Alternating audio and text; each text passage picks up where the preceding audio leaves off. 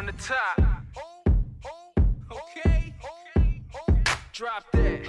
Yeah. Feel the funk, y'all. Yeah. Feel the funk, y'all. Yeah. Back in the cut. What's up? What's up? From Alpha to Omega, VHS to Beta, PlayStation to Sega, my skill is still greater. The sickest thing since VD, wicked like VG. Live my life crooked like the left finger on ET. Please believe me,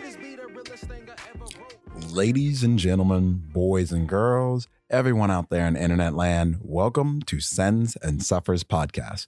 I am your host, Mario Stanley, and today we've got a treat for you. So, I don't know if you guys have been following, but there has been a big issue with racist route names happening. And I want to introduce Melissa, who has been at the forefront of this battle. Melissa took the time to explain to me about how we can use the internet with like Mountain Project and what's out there in the real world, these racist route names, and we can create a platform that allows us to call these things out and makes climbing a more inclusive place for all intersectionalities. Blew my mind. Another thing that blew my mind is the shadiness that went on, but I'm going to let y'all tell me how shady it really was. I'm just going to let you kind of tell people who you are, where you're from, what do you do, and uh, how, what is your association with adventure, whether it be rock climbing, hiking, what do you do? Yeah, yeah. So I'm Melissa. Um, so I live in Boulder, Colorado, land of Arapaho, um, and I am 28. I'm a full time web developer. I focus on front end development and design. Um, and I've recently specialized myself within the realm of web accessibility, universal design, looking at how we can access the web um, in a multitude of ways. Um, and as far as like the scope of event- adventure, I mostly climb. Okay. So I love to sport climb and boulder, and that's kind of what I spend my Okay. time doing. So you guys were climbing right before this. What were you on? I'm sorry. You guys were climbing right before you and I met up, right? Mhm. In Boulder Canyon. What, where were you guys climbing, or what were you guys working on?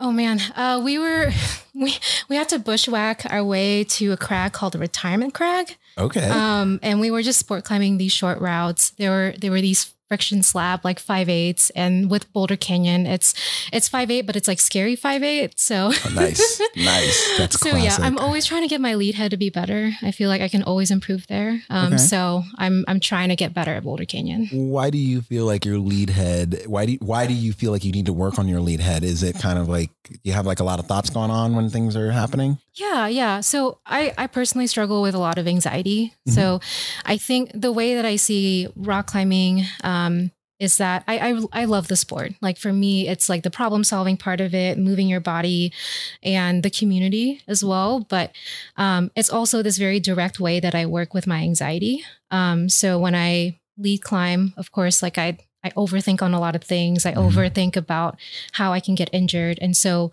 for me, like I I particularly fixate on how I can get my lead head to be better every time because I feel like in some way that's me working directly with my anxiety. So Fair enough. And then so you guys are on some crazy friction slab today. I've never been to that particular uh, crag right there. I've, I've climbed in Boulder Canyon a lot, but that particular one I haven't been to. So is it like super run out, or is it just kind of dicey?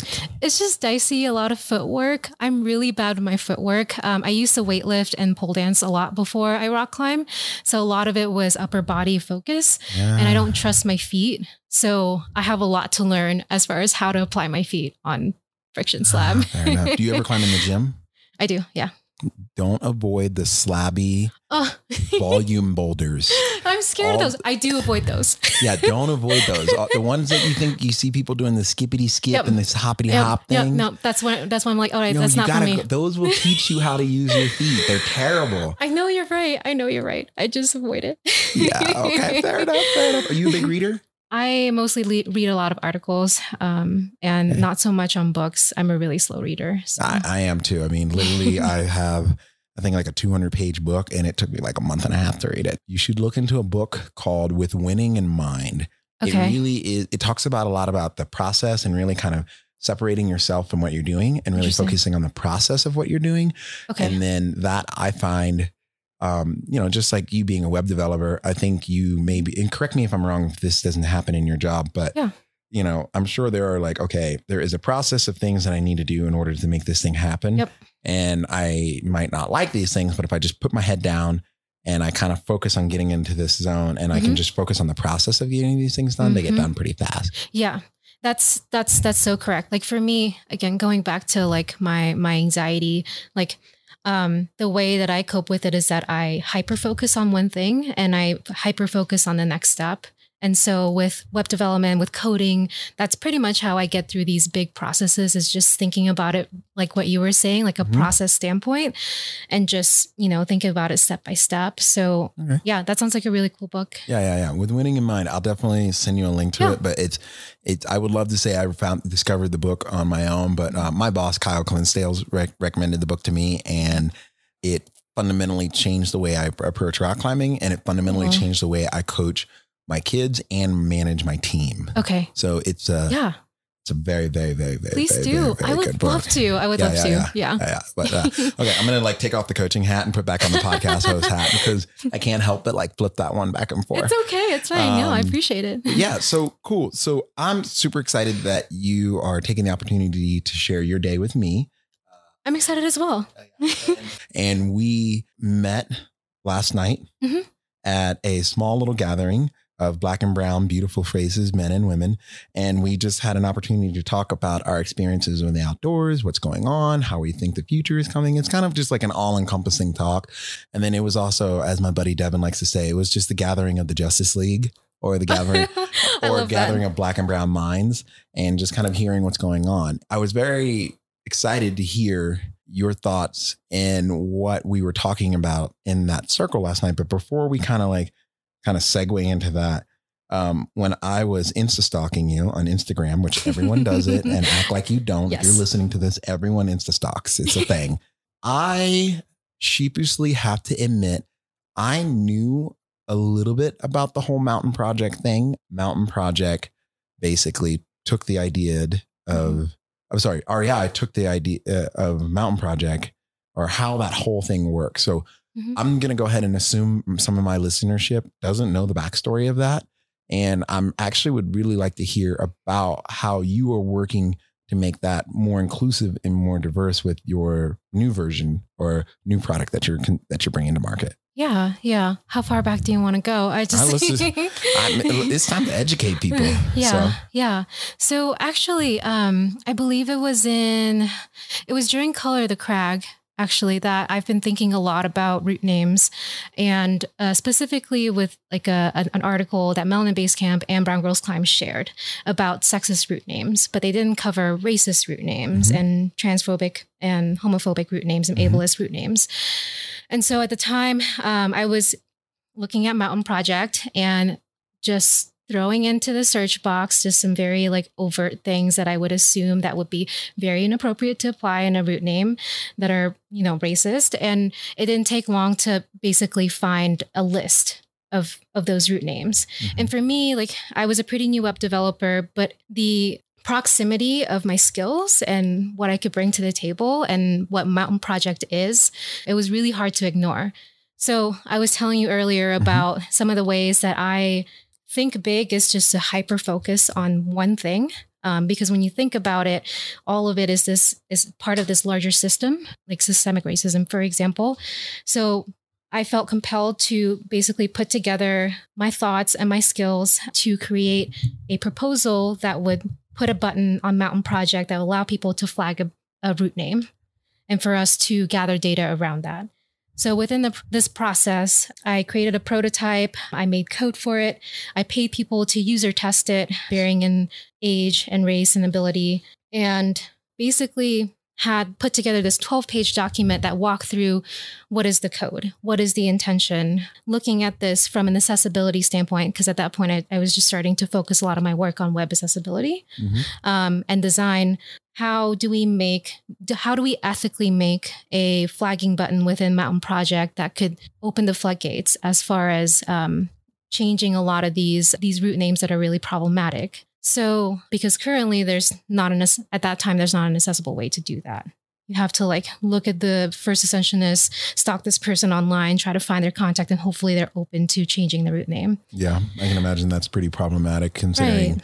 These people have a lot of history. It's maybe the person who put up the route is no longer with us anymore. Mhm. And so it's like in living memory in, in their minds. So yeah, I can only imagine the amount of pushback that you guys are getting. Right, right. And how do we disturb that? Um, how do we disrupt that hierarchy that we're currently seeing? So I made this document. I gave it to Brown Girls Climb and Melanin Basecamp, telling them, "Hey, just to let you know, you inspired this." And after I like left Color the Crag, I felt like I really needed to to have something tangible for it.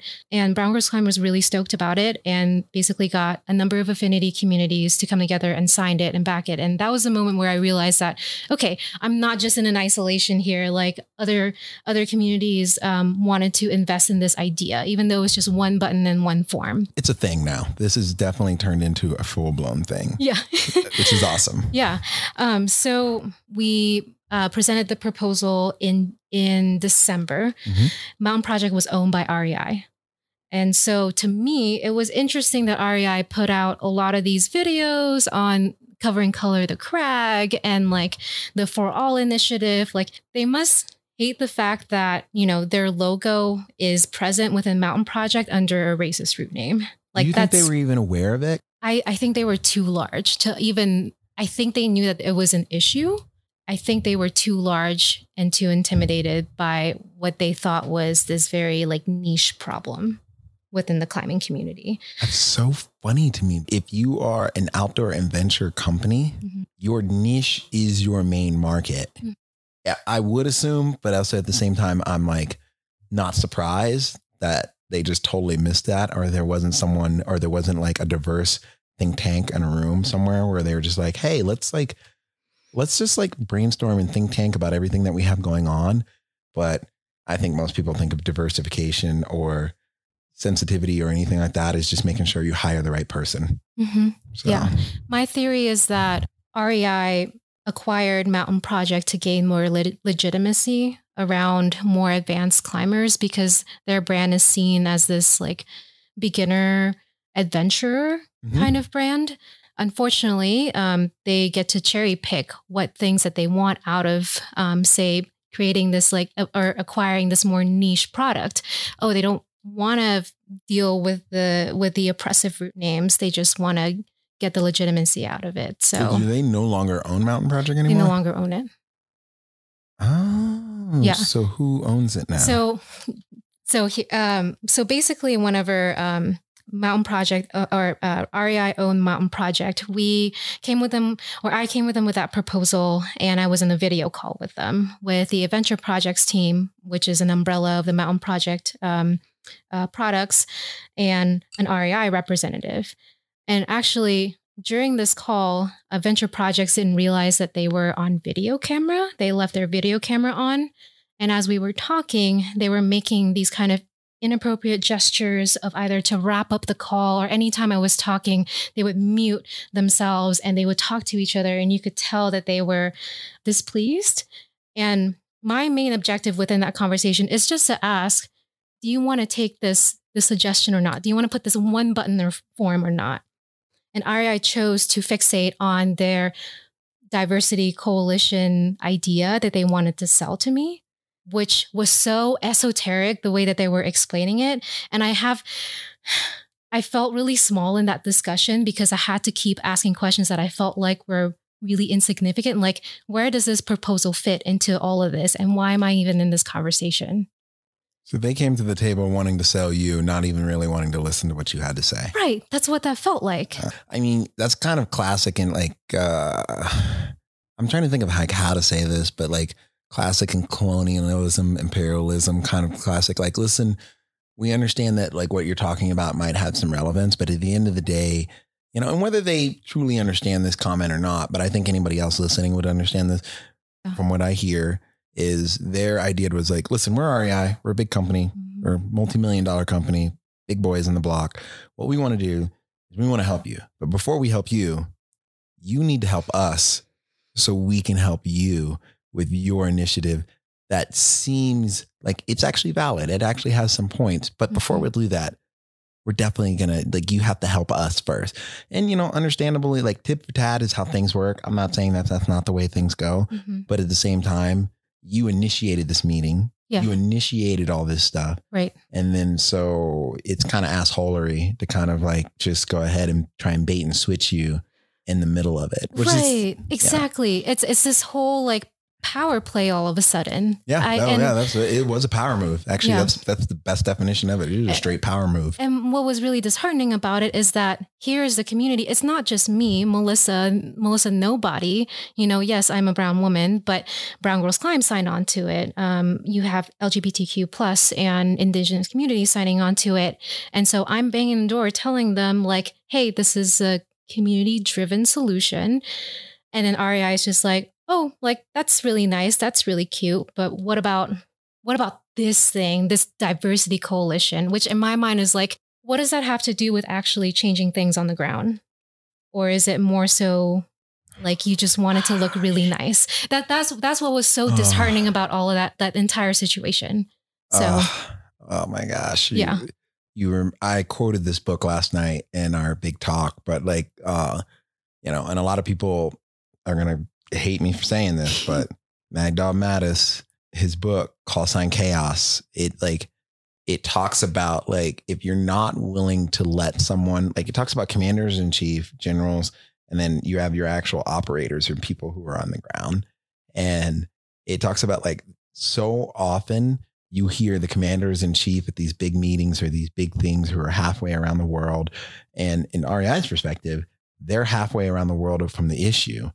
And they come up with this great, great, great idea and they want to execute it. But what they really don't understand is like what is actually happening on the ground. Yep. They're not actually, and in their case, you know, which is really sad probably to say is like they probably actually inadvertently have more troops on the ground than anybody else. mhm. But the problem is, is like those troops are their customers, but they're not going to engage their customers at that level. They're not going to engage their customers because I don't know, like being in customer service for well over 15 years, like I've sold everything from like T thousand dollar TVs, furnitures to cars, you Mhm. name it. Like, like, and sales is my game. So Mm. with that being said, you know, customers want to be engaged. Customers want to be like customers are so excited because if you buy something from a store and you're like, "Hey, would you like to be a part of something?" They're like, "Yeah, that's Yep. cool." Yep. And it, I just find it really ironic that like, you know, you have access to such great resources. I don't know, but I'm not in that room. I'm not trying to pick a fight with them or bash them, but I Yeah. am slapping them across the face a little bit, and I don't really care. So it's cool. My show. I can do what I want. yeah. Yeah. So they kind of let go of it. They tried to bait and switch you, and now we are here. Who currently owns and operates Mountain Project, Mountain Hike, Mountain whatever, Yeah. all the things that are mountains? So so so quick quick little insert there um, before we before we move on. Um, we actually had a second discussion with them in person at OR where Oh. we had representatives from Brown Girls Climb, and Access Fund, and um, Belay All there present um, because I sent the REI representative an email saying, "Hey, by the way, Adventure Projects had their video camera on, and they had some really inappropriate gestures that I felt like." just showed that they had no interest in this whatsoever. And it made me question why I was even there to begin with. So they apologized and they offered to like officially meet. And just to reinforce this whole idea around that they weren't interested in this at all and they were more interested in pushing their agenda, we had all the represent like we had a number of representatives who signed on to this um, proposal and them like being my advocates like would as REI was going off talking more about their diversity coalition would raise their hand, be like, what does this have to do with Melissa's proposal to put a button on Mountain Project? And would just get railroaded every time. And so it was just, it was just frustrating. Like that was, that continued to be the pattern. But yeah, so after COVID hit and basically REI gave up ownership of Mountain Project, uh, Mountain Project was then owned, re owned by one of the co founders, um, Nick Wilder. Mhm. And so this happened, I don't remember. Um, I think it was maybe March or April. Okay. That, that, Yeah, we can, ballpark. we can gut check we don't that. need exact dates. It's Yeah. in, in the world of podcasts, s- you know, rough dates and rough times work really well. Okay. Okay, great. Yeah. So I saw that as an opportunity when the, the ownership changed to bring up this proposal again. Because in my mind, I like thought of this this concept of like, well, REI, I didn't want to deal with the I guess the intricacies of the issues around route names in climbing. So I guess Nick would be specialized enough to understand that this is a problem. He's owned this product for 15 years. So like I have an in, we can have a conversation and it won't be this whole like political game merry-go-round kind of thing. Mhm. And so we got on a call and he saw my work. And um, I believe he, he might have seen my work actually whenever we were trying to hand it off to REI back in, in December. But we spoke in July and we got on a phone call and he essentially told me that, you know, like this hasn't fallen on deaf ears. I appreciate you putting all this work in. I'm just letting you know that I am not ready to do this because I need a plan first. And I told him, okay, I get it. I totally get it. It's a little overwhelming to like I mean, that's legit. to let go of all this power and you need to think about it. But I need to ask you, when are you ready to have a tangible solution? Because you can plan all you want, but I'm I'm here to provide a tangible solution, which is a button and a form to your Mhm. users. And he's like, Well, I'll call you back in four to six weeks. Um, because then that's when we're going to lean on this uh, partner that we're going to announce. And I'm going to lean on them pretty heavily to help me think of a plan and a policy around route names. And I was like, okay, That's cool. that's cool Yeah. all right. And it was a different conversation. It didn't feel like this whole power play. It didn't feel like this whole like him trying to dominate the conversation, I guess. Although there were some things that um, felt kind of odd. Like, for example, he was talking about, well, there's just some things that I wanted to think over. Like, what about the intentions of the first ascensionists behind these route names? And are we eliminating their ability to learn from these instances? Like, as you saw in Ten Sleep, like it was really great that all of them uh, that these first ascensionists like thought about what they did wrong do we want to rob them of that opportunity and I'm, you know and there were a lot of these what ifs and i was like whoa. uh, Okay, so I'm gonna go ahead and like jump in here, and like I, I by no means am I like the most prolific bolter in the world, but I've bolted a couple routes in my time, and I will tell you this: there is nothing that special about the name. Usually, the name comes from either too much whiskey because you're drunk and you're like just over this dumb route, and Yeah. you've been working on it. Mhm. Named after the area, named after something relevant to how you got there and how you discovered it. Or last but not least, the thing that mattered and the thing that had the most intention is the route itself, the actual Mhm. movement itself. Like you don't bolt a route because I think a route should go here, you know. And I'm gonna say I'm speaking for myself. You know, if there are other route developers out there that would love to challenge this, I would love to have this conversation. I would love to talk to you more. Mhm. But in all reality, you look at a piece of rock, you're like, dude, that thing is good. That rock looks freaking beautiful. I generally say that rock looks really sexy. That's just my thing. I'm like, this is some sexy rock. I definitely want to get all over Mhm. this. And then you get up there, you string a rope down, and then next thing you know, you kind of start working the moves, and all of a sudden you just get into this flow. You find these like sequences, you find this movement that inspires you, that goes. But at the end of the day, you're not thinking like, oh, this inspires me to think, you know, I don't know, what's the most racist thing, real quick, you know, chain gang, you know, uh, or you know, or niggas with Swiss cheese, which was actually my horseshoe hell oh name. niggas with Swiss cheese Uh-huh. because you know we making cheddar. That's not the thing. Like, and in my experience, now the route name comes from the individual. The route name comes from the person, Okay. and it's whatever that person finds comical, funny, or just it's whatever pops in their head. Mhm. You know, now if the whole wall has a name, I definitely understand people kind of trying to keep the wall in line. But like slavery wall, I which I don't know all the names of that, but I definitely know slavery wall, and I never climbed that slavery wall uh, when I was in 10 Sleep years ago. I definitely find a lot of things like that humorous because I choose to laugh at racist behavior. I choose to laugh at hatred because, in my opinion, hatred is stupid and you're dumb. Yeah. And Yeah. but at the same time, I wasn't even going to worry about that. I think the big thing is I find it funny that someone would have the audacity to say like, "I want to protect," you know, the legitimacy of the route or the inspiration of what I made it. That's not the case. The rock was Yeah. cool. The movement was cool. Let's sink some bolts in here and let's call it good. And then whatever everybody decides to chuckle about at the bottom, that's where it gets its name. And Yeah. so if we're going to talk about the intentions, then what we're the intentions are is we had a lot of misogynistic Mhm. assholes, which granted, way back in the day, misogyny, racist behavior, homophobic behavior, all of that was more widely accepted due to violence or mockery or shame, even if anybody in the group didn't agree with that. hmm So, you know, it's just this big peer pressure group. But if we're going to talk about like keeping legitimacy and like really talking about like keeping the integrity of the route, so the integrity that you're trying to creep is bunch of just a bunch of assholes, just straight up pricks. Right. And Over so anything else. That, yeah, that's not a thing. So I'm sorry, but like that's not a thing. Thank you. Gosh. Oh, like, and, and that's so, because I'm not a route developer. Again, I'm just a recreational climber. Anybody But- can be a route developer, by the way. It's not that hard. It really isn't that hard. You just need to find a mentor and someone to walk you through the oh, process. Awesome. I would love to do that someday. We'll, we'll talk later.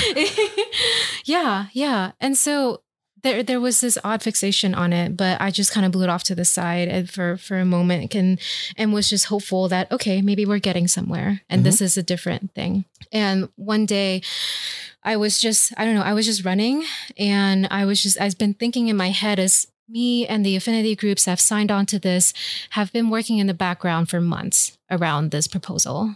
I'm I'm I'm a private person. Like I I like to work in the background. I focus best when I can work in the background, support other people, and just bring in my ideas and my skills. Mhm.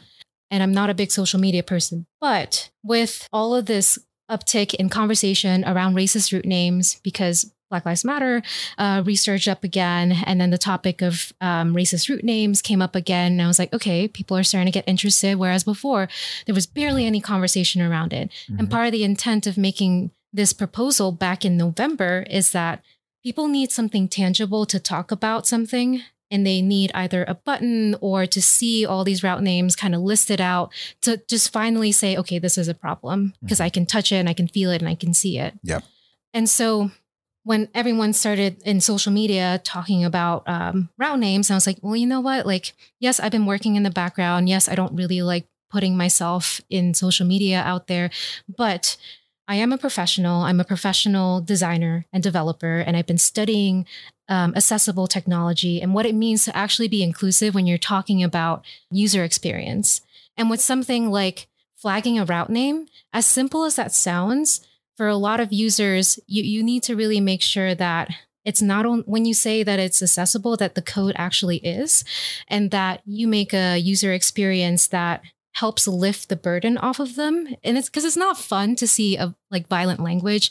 I know some people cope with it differently, whether that's laughing it off. But if you feel like that there is access to changing that and you want to empower yourself, you want to make sure that you as a software developer and designer welcome that and you cater to that and you provide them transparency and you give them the space to explain why that's problematic. So at that time, I wanted to put my proposal out there in public to, to see, to show and to share the knowledge and be like, hey, I'm a professional. If Mountain Project all of a, all of a sudden decides to just slap on a button, then we have a standard to hold ourselves up to. We don't just say, oh, nice button, awesome.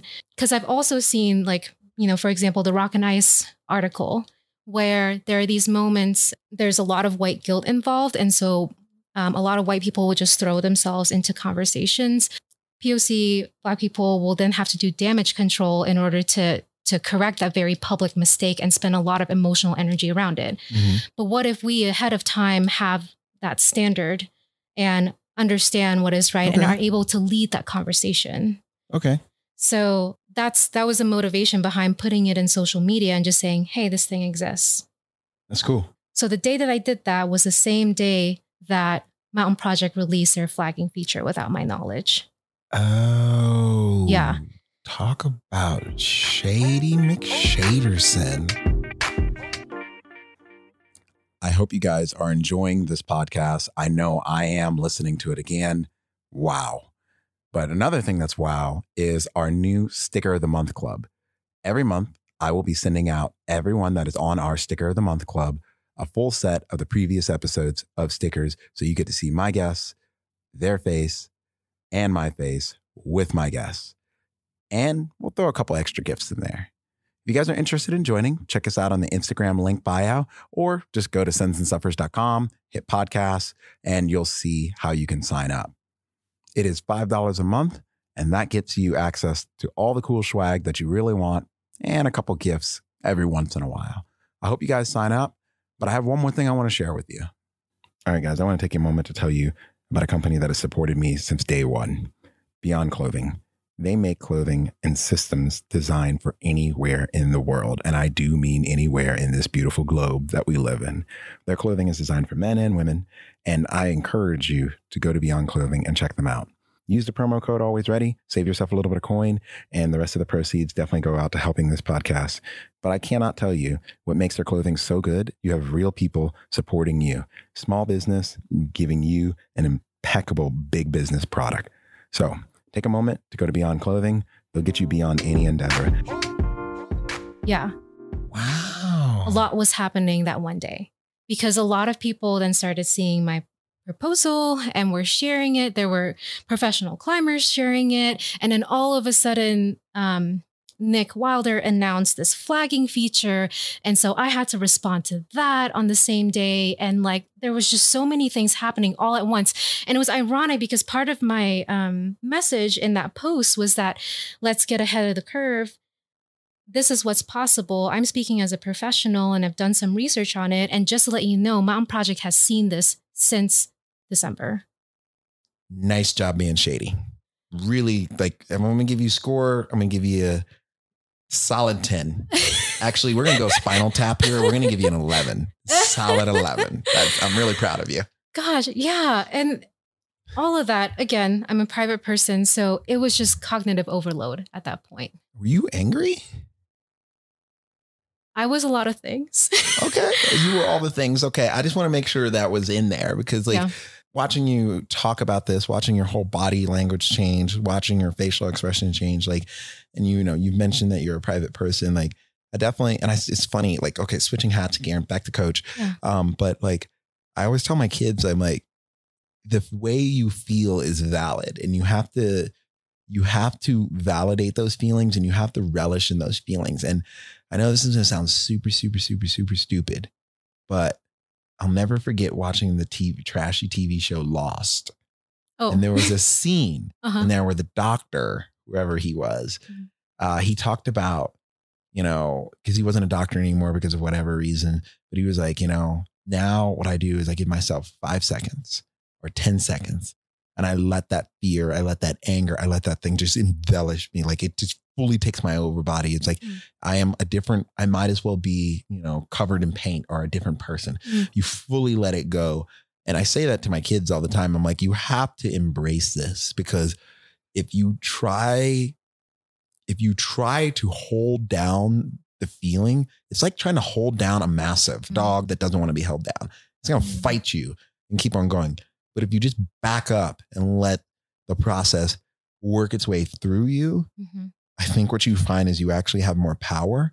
And what turns into something that you think is like chagrining you, what turns into, it actually turns into your power. And it actually turns into the motivating factor and the drive that will then help you, you know, you know, just fuck shit up. Yeah, gosh, I wish I learned that so much sooner because at some point I I did let my anger out. I I was just in in in, in this apartment by myself and I just pretended that Nick was in front of me and this is mm. going to sound very strange. No, no, no, this is not a strange thing. This is actually a thing. This is actually a thing. Yeah. Like that's like manifesting the manifesting the thing that is in front of you Yeah. is a thing. Yeah, so I pretended he was he's where you're sitting right now and we're sitting in a couch I'm and Nick. like let's go for it. yeah. No, seriously, let's go for it. Oh I'm Nick. god. Yeah, yeah. Not I'm- I mean, if you're okay with it, long as you're okay. I I understand this is a very private matter. yeah, so like yeah. let's just be real with this. And Nick, if you're listening to this, then then I uh, this is a black favor to you. I'm going to pretend to be you, and you can listen to what needed to be said to you, and then we can talk about it later. So Yeah. moving on. So I am Nick. I I yeah, I guess I just I just pretended he was on the other side Mhm. and I literally just let everything out unfiltered. The pain, the anger, everything. And I was sobbing, I was crying and I was yelling because at that point it was such clear theft and it was such it was not just theft, but the part that hurt the most was the appropriation of it. Because there's this thing that you've worked on for so long with so much intention and feedback from the community that you put money into as well. And it got twisted into this weapon that basically was just uplifted and being like, look at me, like I made this button and I'm, you know, this is going to solve the problem when there's no comprehension around the the the harm that it can cause, the the it, like the lack of thoroughness around it and how obvious that it was just going to fail. And I think the other part that hurt the most and that I was just just kept yelling about was that we've been working in the background for so long. We've been playing by the rules. We've been going to these meetings, just sitting down and shutting up as they were talking about these diversity coalitions. And the only time that I felt seen was the time that my work got stolen and appropriated. Classic. And it felt so fucked. Oh, yeah. so the only time you see me is when you're going to take my work and never even tell me about it. Oh, yeah. So, um, So just, Yeah. I'm going to go ahead and just play devil's advocate here, you know, and I have no idea what he would say or anything. I'm not Nick. I'm not you. You know, you showed me your work. It doesn't mean I have to work with you. So what would you be your response? Like I can take it, I can do what I want with it. It's my business, it's my company. You did it on your own volition. This is, but this is my company. So I'm going to go ahead and do it. who are you doing it for? Good question. Because it's not for BIPOC. It's not for the people who you think are going to benefit from that button. Who are you really doing it for? I wouldn't be able to answer that. But my guess, just me being me, Yeah. no longer being Nick, but just taking a gathering of my brain, it would be like, I'm doing it because it needs to be done. Because obviously this is an issue and I just want to get it done with and I want to move on past this. So yeah, I just put it up there. So yeah, we're done. So now can we move on? Oh, good for you. I'm like, I'm so glad like you can put yourself on the back and then move on with your day because the rest of us aren't. And that's that's the most fucked up part of one of the most fucked up parts of it is that cool, you can rest at night and feel like you're done. And it's not I, I, I didn't give that proposal to make Nick feel good about himself. I gave that proposal to him because we needed to do a job and we have a moral obligation as people who are technical and have you know this knowledge and power to to create this program to create this software to make it accessible and to to me we have this moral obligation to dismantle the the physical or non-physical things that we see in the world and live in in the physical world and pull all of that down in the digital world. Freedom of information and freedom to rewrite what that narrative is. And i don't i don't think a lot of people think about that when they think about web development design and content strategy No, I don't think they do at all. I know I didn't. Not until this conversation. I mean, I'll be honest with you. I think I even mentioned this before. Like, I was very, very confused on how one could really bring like that level of diversity, that level of inclusion, and really bring all that onto a di- digital form. Because as an end user, mm. I, I can't even begin to imagine really what that looks like mm-hmm. like you know yeah i'm not even gonna begin to think about it like in my way because like i just don't i don't see that. So we've established that this is a classic land grab situation. This is like you know they took something that didn't belong to them. Uh, you know people will argue with imperialism all they want. I understand that. They claim over war is war. You take the victory takes the spoils. However you know you can argue with me all you want on that but promises were made and promises were never kept and that's really what we're talking about here you know? Right. so where are we now Oof, where are we now yeah So I guess a public statement was given from Nick to address this whole thing. I Oh. wouldn't even call it an apology. Nice. I'll, I will look that up and make sure that is put in the show notes if it's transcribed or anything like that. Yeah. And essentially it was saying, you know, I've I've owned Mountain Project for 15 years and starting in July we were already before I was in conversations with Melissa, we were talking about putting a flagging button. Um and that this this isn't a new thing and we applied these flagging buttons to the comments and to the forum posts which i'm like well nice job there because it's a, still pretty a toxic place and by the way 15 years 15 years and you woke up to this whole situation in july okay like like there's that disconnect Yeah, it's real ironic. It's re- there's a lot of irony in this situation for right sure now. for Yeah. sure um at this point I've decided to no longer, at least at my my best ability to no longer provide my energy to Mountain Project in any way. Because for me, that was a moment to reflect back on a lot of my internal racism and to draw a line between how much energy do I put to recommend solutions to these people in power Mm-hmm. and how much of it is me actually seeking approval from them. Oh, oh, that's deep. Yeah. And I was getting to a point where I was seeing Mountain Project getting it right with my flagging button as approval and success and winning. And when maybe that is not the goal. Trump says we're good at winning. T45. And, and to quote T45, no one wins like America. We win because we're winners. oh, yeah. you we're going to win so much that we're going to get tired of winning. We're just going to get so tired. Oh, I feel that tiredness right now. Ugh. I don't want to win anymore. yeah so right now um, i'm i'm bringing together a group of developers designers people with um, industry experience legal people um, even in art history within in the, the indigenous community That's awesome. to come together and just start a blank slate. What does it look like to create a guidebook app where we centralize the voices of marginalized communities? What does that even look like? So um, yeah we're going to have our second meeting actually tomorrow. Nice. and right now we're just in the um, gathering like the information gathering stage. And hopefully what will come out of it is a full-blown document with a budget a proposal wireframes designs intent and um, level of effort so we can see where we can start from all this so That's awesome. And I'm very excited for this. And I'm very excited to hear i'm too to see how this is going to come through.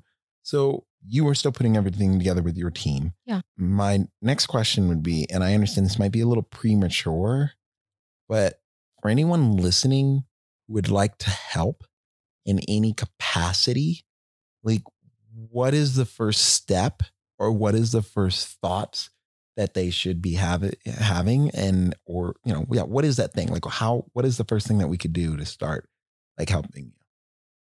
To oh for this brand new app? Yeah. Really? Oh. So i'm going to preface it with this. Um, first of all it's a privilege to be able to innovate and to imagine a world that is completely different. Um. It because you have to feel financially secure emotionally mentally secure. And that is that's if we're going to create an app we have to create it with a lot of intention and that's why we spend a lot of time talking about intent before we even get into the technology part of it. And so a lot of the begin like the questions that I ask is, you know, what does climbing look like to you without the gaze of white supremacy and without without any of this um, already pre-set up. Mhm. And so that's it. Like not even anything technical. The technical part is probably the easiest, to be quite Oh. honest. okay It is understanding the intent and how we can redefine, um, reimagine a whole different, radical reality is the hard part. And I think in these meetings, what I try to accomplish as a facilitator is just to ask the right questions and provide the space for that because it is so scarce. A lot of people in these conversations, we, we're stuck in this. We were talking about this um, earlier in our conversation. We're stuck in this reactive mode where we're responding yeah. to white supremacy. Not just that, but we are under the weight of oppression and the disparities and the systemic oppression of it.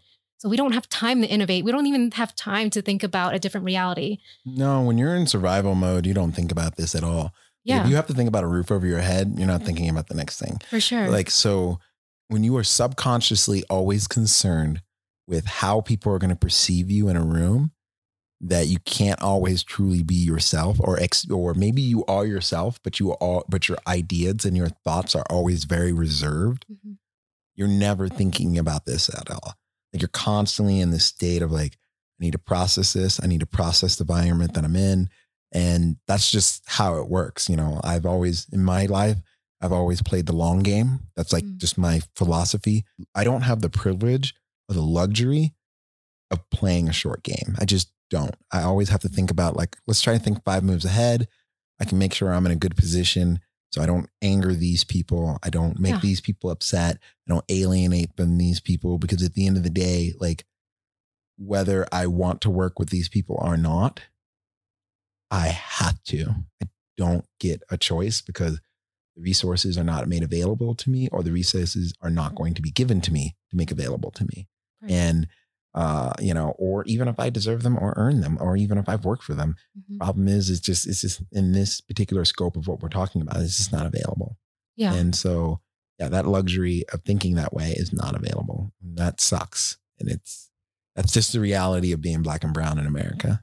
For sure, for sure. So, yeah, I guess the biggest way to help is like with the time and the space and, and in these discussions where I'm trying to play as facilitator and I can't uplift all of those traumas in in an hour and a half at all, but at least I can say, you know, these are our cultural norms. Like I value everyone's opinions and thoughts and everyone's um, thoughts are very valid.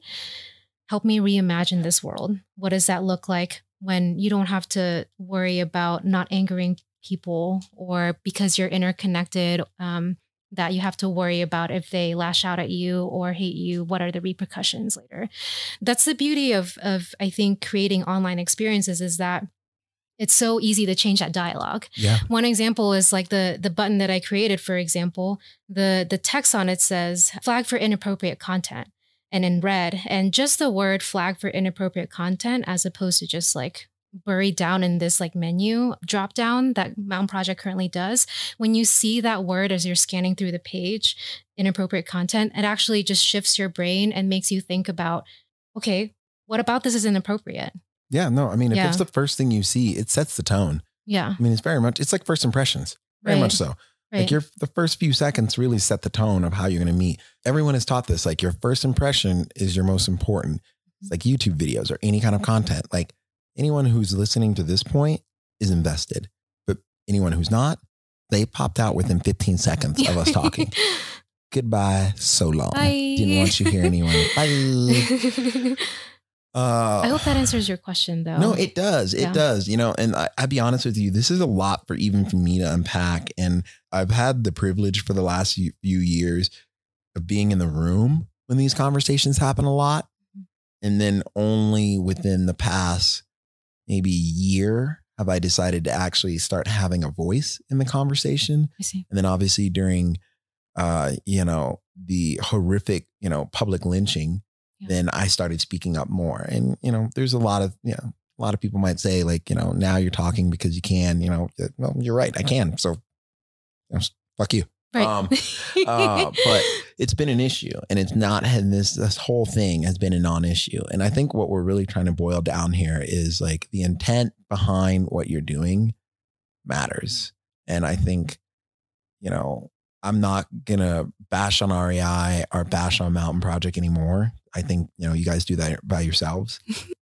I think really what needs to happen is, is just like, why don't people take a step back and play this like they play a game of chess?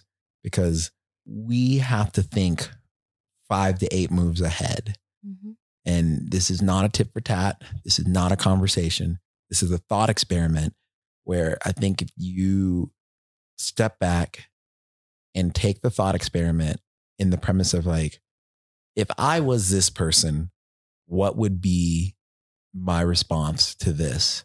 Okay, this is their response. Well, this is going to be my response. Then what would their response be? And just just play the game of tit to like in your mind. Just do the thought experiment. Yeah. And I think if you allow the echo chamber to run, I think people would actually come to the table with much more compassion. They come to the table with much more ability to be able to empathize. And most importantly, you'll be more prepared to create fast, effective solutions. Because, you know, correct me if I'm wrong when I say this, but ultimately, anybody in a position of power right now that that has something that marginalizes or offends or hurts or doesn't or just makes black and brown people in America not want to be involved, Mhm. you want to rip the band-aid off and get this over with fast. There's nothing wrong with that. I'm gonna go ahead and say that absolutely. we we would like this to be over with very quickly. Oh, like yeah. we're very much on board with this idea. But we're not on board with this idea. you just trying to rip the band-aid off the way you've always ripped it for the last, you know, 200 years. Like it just it doesn't work, you know? Right. And I think we have to boil back down to this country is built on systemic practices that hold people groups down or a bare minimum shows people groups that you have a certain lane to stay in and those lanes have glass ceilings and you need to stay there. So, with that being said, you know, take a moment to just run through the echo chamber. And if you don't know how to do it, just find someone and, you know, come with humility and wholeheartedness and just be like, hey, I want to run through this echo chamber with you. I think you'd be amazed how much faster we could get shit done. the humility part is the such a large part of that. Oh, yeah. And I think that in this process with trying to talk to Mountain Project or REI, like that that just felt like the theme, the the lack of humility and dignity. Oh, yeah. That that is such a underestimated part of the conversation. This is heavy. I like heavy things. you power lift, so you know what I, am talking about. you hope- lift I weights. heavy. It's you, girl. You go. I just I'm just a nobody, so no, no, no. You're definitely a somebody. Like, listen, nobody is a nobody. Like that's that's not a thing. Like you are a somebody. And I think the thing is you need to walk in who you are and what you are. And even if you are unsure of who and what you are, you walk in that strength. Because, you know, uh, this is gonna sound really fucked up to say this, but like ignorance is bliss. Like if you don't know and you're still walking in power and authority, you're gonna figure it out. But I would rather you walk as a strong brown woman and maybe be a little uncertain than walk in a manner where people think they can take advantage of you. Because that's not okay. right And that's just, that's, that's not what we're here for. for sure. We're not born for that. We were born for great things, you know. And if we're going to get a little biblical here, we are all made in the image of God. We're all Christ like. We're all massively powerful people. yes. That's what we're born to be. You know, sadly say in America, you have the idea it's what life, liberty, and justice, or however this goes. But Yeah. life is first, but we're not supposed to get the rest. So, but times are changing. Yeah, Yeah. for sure. Thank you so much for letting me into a little bit of your life. So, if people want to find you online or just get in contact with you, what is the best way to do this?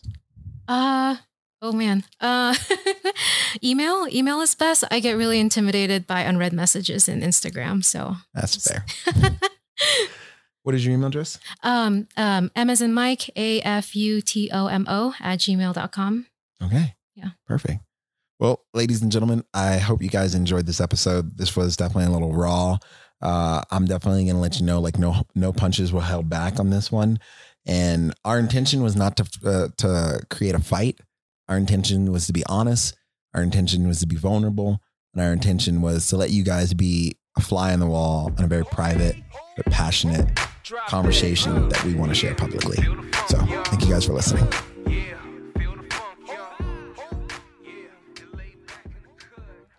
Ladies and gentlemen, thank you for listening to Sends and Suppers podcast. I hope you enjoyed this. This episode was raw. You get robbed, you get disrespected, and just because you think your screen is off doesn't mean it's off. So you might want to check that if you're going to be a little shady from time to time. I would love to hear what you guys think of this episode and all the previous episodes. Please remember to join our Sticker of the Month Club. And special thanks to Alana, who made this month's sticker please check her out at please shut up 77 on instagram. Her work is awesome. And alana i look forward to seeing you at the next climbing competition. You better bring it. Okay, drop that. Uh,